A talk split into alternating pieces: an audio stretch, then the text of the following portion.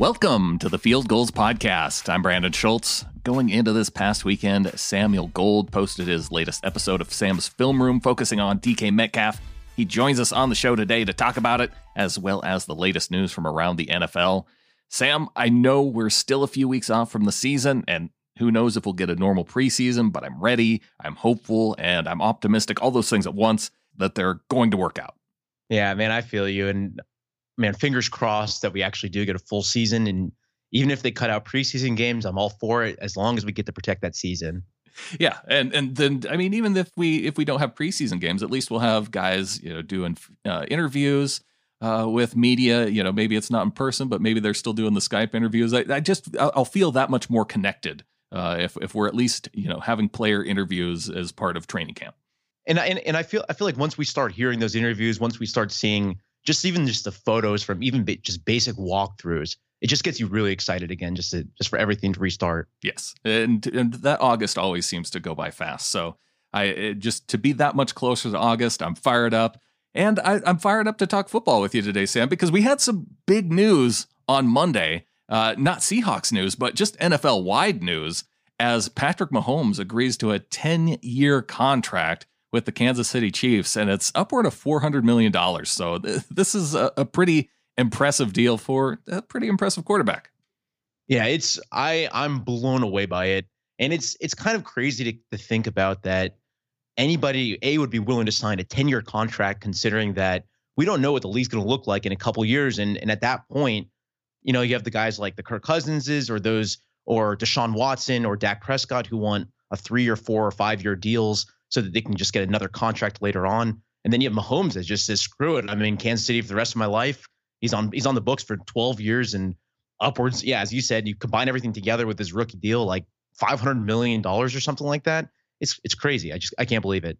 It it was pretty shocking, and it does make you wonder because you know with so many quarterbacks, like we see Russell Wilson sign in four year extensions, and you know some of these other quarterbacks, Deshaun Watson. It sounds like he's only trying to get a three year deal you know, how much money are would Mahomes be leaving on the table being the caliber of quarterback he is? But at the same time, maybe he looks at that and says, you know, it's enough for me to be uh, breaking deals that we haven't even seen in Major League Baseball and doing it on the football field to be able to to stand out that way and then maybe on the back end he's he's looking at it long term as being able to where the Chiefs can manage his cap long term it sounds like his salary isn't going to be set to uh, you know tied into the salary cap at all. So this could be a really good deal for the Chiefs. And long term with Mahomes, he could be looking at winning titles versus trying to make the most money out of all the quarterbacks. Yeah, and that's and that's something that kind of blows my mind is that it's just it's just being willing to take that deal and knowing that you're potentially leaving money on the field. But I mean, if if you look at his contract, at least at least from what I've seen, he has something like $200 million in guarantees. And, and then a lot of that's protected just due to injury. So I, I, I can't remember what the percentage is, but it's, it's, it's already really, really high. So it's, I mean, the guy, the guy's obviously set for life and it's, I'm, I'm, I'm sure when, when you're like a, a kid going to a school in Lubbock and playing for Texas Tech, you're not thinking about half a billion dollars. I mean, you're probably just thinking, oh, I just want to make it. And now he's thinking MVP Super Bowls and now half a billion dollars. And I don't know. Maybe, maybe he'll get a stake of the Chiefs franchise in the, ne- the next time he does this. Who knows? It's tough to even think of a guy making it through that long of a contract. And I mean, even when we see guys who sign six year deals who three and four years into the deal are saying, hey, wait a second, everybody else is making more money than me. And I'm still, you know, one of the top players. I, I think of Julio Jones with the Falcons, right? You know, he signed a, long-term deal, and it, I feel like every offseason we're hearing about how he's going to sit out because he's not paid like one of the top three receivers in the league.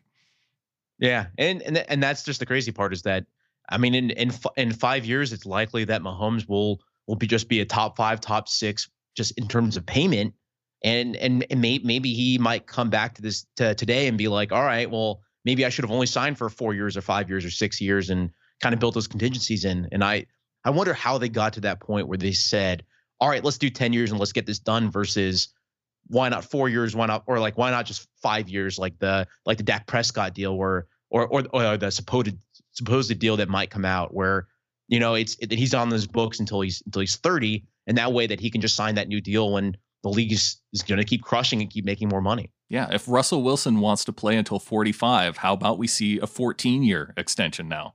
And uh, and let's let's lock him in as a Seahawk for life. Yeah, I don't. At this point, let's just let's just do it. You know why not?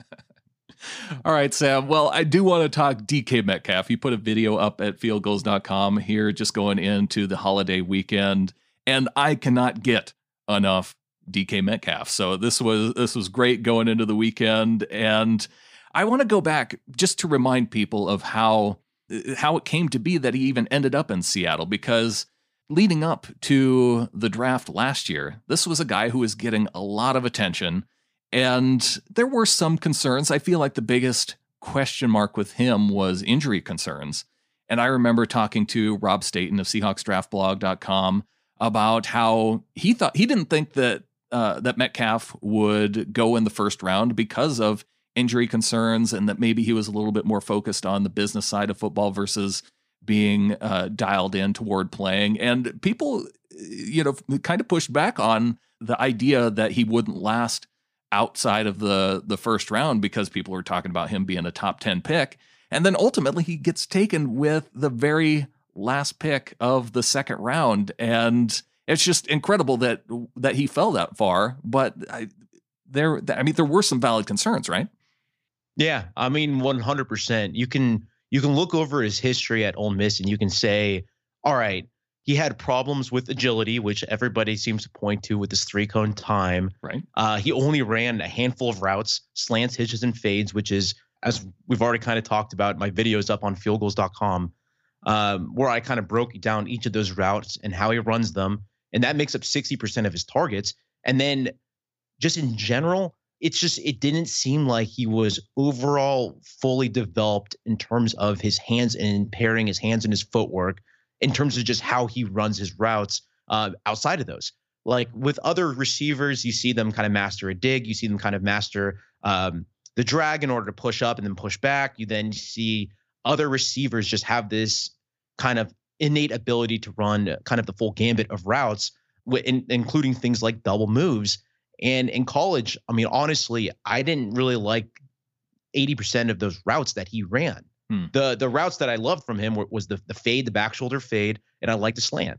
And that was pretty much it. And I liked seeing him in space. So so th- so maybe you can add in this, the drag to that then also. Yeah. But you look at his other routes back at Ole Miss, and they they just weren't the greatest because he just didn't master the subtlety of the footwork. Um, he ran a lot of his fade routes like he was kind of like running as a speedster instead of a six foot four monster who weighs 230 pounds. like it's it's it felt like an identity issue along with a technique issue.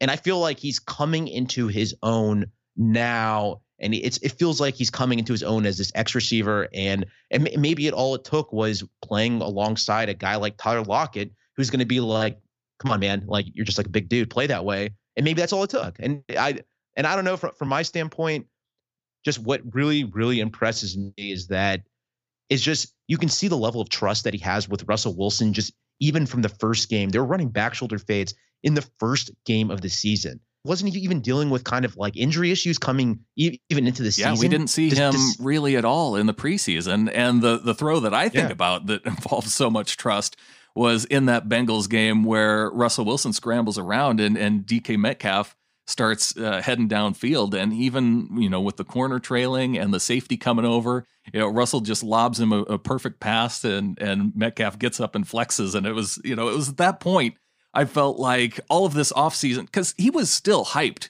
throughout the offseason, even despite falling all the way to the end of the second round. I felt like fans were maybe even overhyping him going into the season. And, and in that offseason, I just remember trying to to dial people back a little bit, saying, you know, this is his first year. There are these valid criticisms of his route running. Let's let's not go expecting him to break off a thousand yard season in in his first season with the Seahawks. Yeah, no, one hundred percent, and that's and I I had that same I had those same kind of uh conversations where I said, you know, may, may, maybe maybe he plays for and and I hate I hate bringing up injury concerns and I hate being that guy. And I was like I was like maybe he plays for 12 games in the season. May, maybe he averages I don't know 50 yards a game, and so he gets you five 600 yards. And honestly, for a second round player who plays a very very specific role in this offense, like that would have been a decent year. Absolutely. And and th- and then you see him hitting 900 yards, and he's just a focal point. And and and you see and and I look and I look and this is something I pointed out in my video is that week three against the Saints, Marshon Lattimore covered him. Mm-hmm. The best cornerback on that team covered him. Week 16 against the Cardinals, Patrick Peterson followed him around the field and covered him. You can already see the respect that he has just based on game plans where defensive coaches are scared of him. And, and he has that ability to create those monster plays. And, and when you're getting Patrick Peterson covering you, Patrick Peterson did shut him down for the entire game. I'll give him like you have you have to be able to say right. that. It's it's it's important to note that he still earned that respect.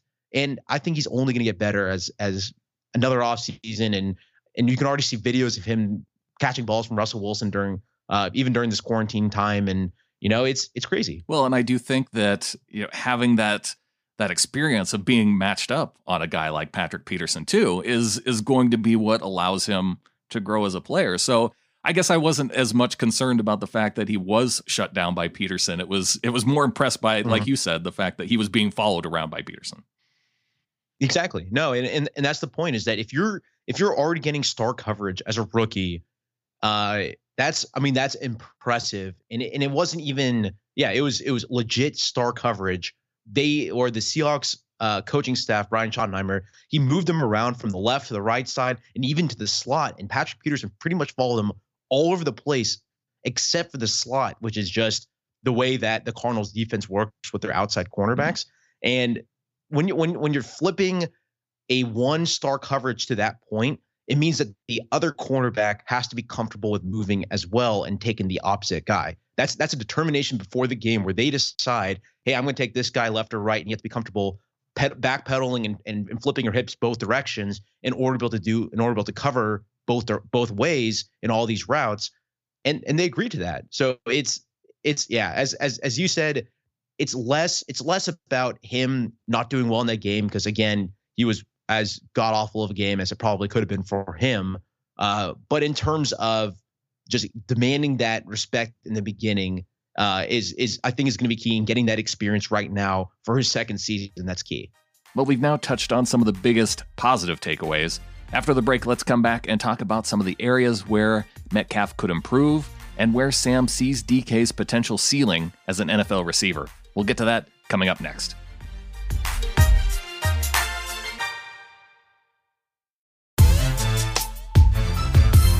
Talking to Samuel Gold. Be sure and follow him on Twitter at Samuel R. Gold. Subscribe to his YouTube channel at youtube.com slash Samuel Gold NFL and before the break, we were talking issues and concerns about his route tree.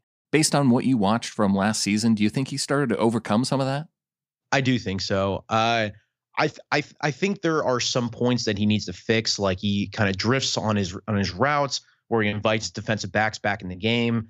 I think at times, I th- I think for me it's it's the fade route footwork that kind of gets me. Is that he still runs it like a speedster, as opposed to running it with physically physically and just boxing people out and getting away with the you know like the veteran shoves at the top of your routes. He's he still he still needs to work on those.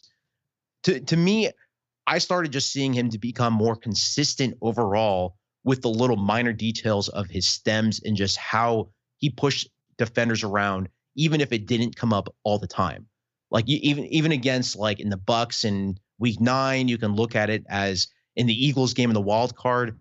I mean, he was he was very very impressive, and I I saw a level of development in there that instantly makes him um, a threat. Uh, at least to, at least to turn the corner uh, next season and, and produce even more if possible. Where do you see his ceiling as a receiver? Uh, that's a really good question. Uh, I don't I don't see him as a Julio Jones guy. I don't. I don't just just because he's just. I don't think he's he has that agility. Him him running. It's, it's the one route that Julio Jones has mastered. It's called a blaze out. It looks. People will call it uh, a post corner um, or a post out, and that's um, and and the, it's it's actually called a blaze out. Where what happens is that you're running you're you're running straight down the field about eight to twelve yards. You then turn for your post, and then you have to be able to drop your hips and be able to sprint back towards the sideline and what happens is that you get into the blind spot of a cornerback who's bailing. And then once you drop your hips and turn, you can usually win back towards the sideline and be wide open. And but in order to execute that, you have to have uh, amazing hip flexibility. You have to have perfect ankle like like and like mobility in order to be able to drop your hips and turn that much. And watching DK try to run that route, and I only really saw him run run that route like once or twice. Uh, it, it was awful, and it, it was just something that his. I don't think his ceiling is that type of player, but he doesn't. You don't need to have that ceiling of that type of player. For for me, it's I, I, I see him as a top 10 to top 20 type guy. I'm not sure he'll ever be a top 10 receiver in the NFL. And, and, and, maybe in a year, everyone will laugh at me for saying what I'm saying right now. I just, just to me right now, he seems like a ceiling of a top 15 guy. But to me, that's plenty good enough for this team and exactly the role that they needed him, especially opposite of a guy like Tyler Lockett. Well, and that's what you have to consider too. I mean, to be top 15, you have to be on a team that throws the ball one, you know, a lot and you know yeah. Julio being you know on the on the Falcons with Matt Ryan throwing to him, they throw the ball a lot. So uh, and he's you know really the guy. Whereas you you can still make the argument of whether the guy is Tyler Lockett or DK Metcalf. It's going to be one of the two, and and maybe it's just that they're as long as they're both together on the team. Uh, they're you're going to find them splitting the uh, the throws between those two players until one starts to stand out more than the other. But um, you know, one thing that you pointed out too of areas where he could improve is the uh, the number of drops, and it really stood out to me when you showed the graph of his drops per catchable passes mm. and comparing him to other players in the league. That you know he would have to cut his drops essentially in half to be on the positive side of the average NFL receiver. Yeah, and that's exactly exactly the, the takeaway that I had too is that he had, uh, if I'm remembering correctly, eight drops right. on 66 catchable targets. And in order to be uh, average, uh, that number would have to be a little over four on average. So, so basically, get the number as you said in half down to four. And I think that it's one of those things where he's made some spectacular plays and then he's made some horrible drops. So to me, it kind of comes down to uh, a level of concentration. It comes down to what what I consider is that uh, if the ball was outside his frame, he sometimes I just don't think he has he he is the best at connecting his hands to his body in in, in that kind of that mentality of uh, envisioning where the ball is and be able to fully extend and bring it back in. And and to me, that's that's where I see it is that that's just going to take time and practice, especially with a quarterback like Russell Wilson. And the thing is that you can look over some of his plays the Marshon Lattimore play that we talked about earlier, uh, where he, I showed in the beginning of my video where Russell Wilson was scrambling around. It was the end of the second half, and he lobbed it up, and DK stretched out fully and took it to the ground. I mean, that's that's excellent concentration, and that's an amazing play. And and you don't expect a guy that can create this in, impressive, amazing plays to drop it as much as he does at this level. It's just something that he just has to work on. It's that it's the routine passes that he needs to be able to bring in that and the other thing that I that you pointed out that I'd kind of forgotten about a little bit were the fumbles last year. And you pointed out the yeah. one against the Ravens that was returned for a touchdown. I remember him fumbling, which I, the the one of him fumbling against the 49ers and I think it was that week 10 victory where yeah. Uh, you know, he was just fighting hard for the goal line and got it knocked out uh, just uh, just ahead of the goal line. That was that was just him trying, I think, to be a little bit more competitive than than maybe he needed to be in that sense. And that one doesn't bother me as much. I, I don't remember quite when the third one was, but the Ravens one was bad. Uh, Vikings. Uh, Vikings week thirteen was the other okay. one. So that one didn't uh, I think, result in a loss. I, think, I don't think. One one of yeah one yeah and it is like one of them was the pure. It just fell out of his hand, and that was I think that was the fluke one against the Ravens, and the Vikings one was very similar to the 49ers, where um, it was just a, a, hit while he's trying to fight for extra yards that just jarred it loose. Um, or honestly, I thought he was either down down to the ground or close to it. So it was one of those things where a half a second later, if he held on to it, it would have been just completion. It was it's it's flukes. So are, two are flukes so, and one where it was yeah. really wet and uh, it slid exactly, out of his yeah. arms and and, f- f- fumbles in general are, are, I tend to believe they're pretty fluky. And it's uh, like unless you can look at like quarterbacks, like I did. I just recently just did a video on Daniel Jones, and he had some fumbles that were him completely not knowing there was a defender near mm-hmm. him that blew him up, and then the ball just goes flying left and right. So it was for that. It's like pocket. You can account it to pocket presence. Whereas something like with DK, man, I just I, I I hope it's a fluke, and I just I just hope we never see them again. Yeah, definitely sounds like drops could could be the the more of the issue that to to worry about. Yeah, I I think so. Yeah. Are there are there anything else that you see in his game that are really keeping him from kind of being considered among those NFL elite receivers? I I just I looked at the graph and I saw just how ridiculous it was that Michael Thomas with twice as many catchable passes than than DK uh, had yeah. almost and had two fewer drops and that's yeah, it's it, it's it's pretty insane that the best receivers are uh are are below that graph. You can DeAndre Hopkins, Keenan Allen, Allen Robinson, Julio Jones, Michael Thomas, all those guys are definitely below the below the average line on that graph in my video. And when you get when you get to that point where you can be trusted and relied upon, uh, I I I I think that is the next point is that if he didn't have those drops, you're you're you're looking at easily another hundred yards, and that's that, that's that's a thousand yards on the season for a rookie. So I mean, it's obviously everybody will drop something, and it's it's it's unfair to say that he he should never drop the ball because that's just realistically not going to happen. It's just like you said, cut cut them in half, and I'll be happy. Well, Sam, as the Seahawks go into this season, you know a lot of a lot has been made about Russell Wilson working out with Antonio Brown. Uh, lots been made out of the fact that Josh Gordon's uh, preparing to, you know, applying for reinstatement into the league, and that kind of that depth would help Russell Wilson and the Seahawks. Where do you, how do you feel about where the Seahawks are at a wide receiver? I think overall, I think if they get Josh Gordon, I'll be happy. If they get him back, I'll be a lot happier. Mm. Right now, I I'm not. It's it's definitely not a weakness because Metcalf and Lockett are both good. I'm just really worried about that third wide receiver spot. Is that if if and when they run um, 11 personnel or three wide receivers, they they need another guy opposite um, or another guy to help out on the outside. And and Phillip Dorsett, you know, he's he's he's just a guy, and I I just I just don't have a. I'm not going to say I, I don't respect him because that's not true. He's in the NFL. Of course, I respect him. It's it's one of those things where it's he's he's just not a guy that I want to rely upon unless I'm throwing it deep uh, and he's wide open. Yeah. If I'm going to be building my offense as the as the team currently stands, I'm going to be focusing more on 12 personnel and bringing in two tight ends uh, with Will Dissly and Greg Olsen.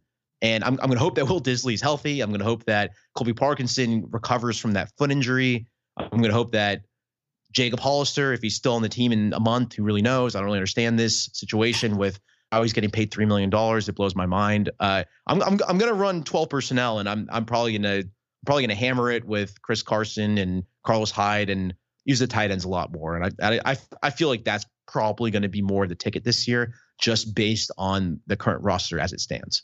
As it stands with the roster, it definitely feels like that's where the strength of the team is versus uh, having three wide receivers on the field, whether it's Phillip Dorsett, whether it's David Moore even though they went out and got Dorsett, it, it, does seem like another guy could fit in well there. And so, yeah, maybe if that's Josh Gordon, then uh, then that would help strengthen that group a little more. And to, to me, to me, that's all it would take is that if you get Josh Gordon, that's that's a, a one through four that I could be very happy about. So it's to me, that's all it takes is just Josh Gordon coming back. Because right now, David Moore as a three or four, or even Freddie Swain, I think from Florida or wherever he's from. It's I just I just don't have a lot of faith in that spot. And if any injuries happen to Tyler or to DK, and man, I'm gonna knock on wood a, a thousand times right now so that doesn't happen. Um, I mean, the Seahawks are boned if that's the case. it does put them in a tough spot. So, uh, Samuel Gold of Field Gulls. check out his video if you haven't already over the weekend. 11 or 12 minutes worth checking out and and really getting an idea of what those routes were that he ran well and some of the ways that uh, Metcalf could improve in the future. Just it's uh, it's amazing that going into his second year, uh, that he has still so much upside, and that that they really did get the production out of him that they did in his rookie season. Yeah, thank you for having me. Thanks once again, Sam, for coming on. If you haven't yet checked it out, hop on over to fieldgulls.com. Look for Sam's post with the headline Sam's Film Room. Also, the latest news about the Raiders making a contract offer to Jadeveon Clowney and a closer look at Patrick Mahomes' record setting contract extension. And be sure to subscribe to this podcast so you can get every episode as soon as it's out at sbnation.com slash NFL podcasts.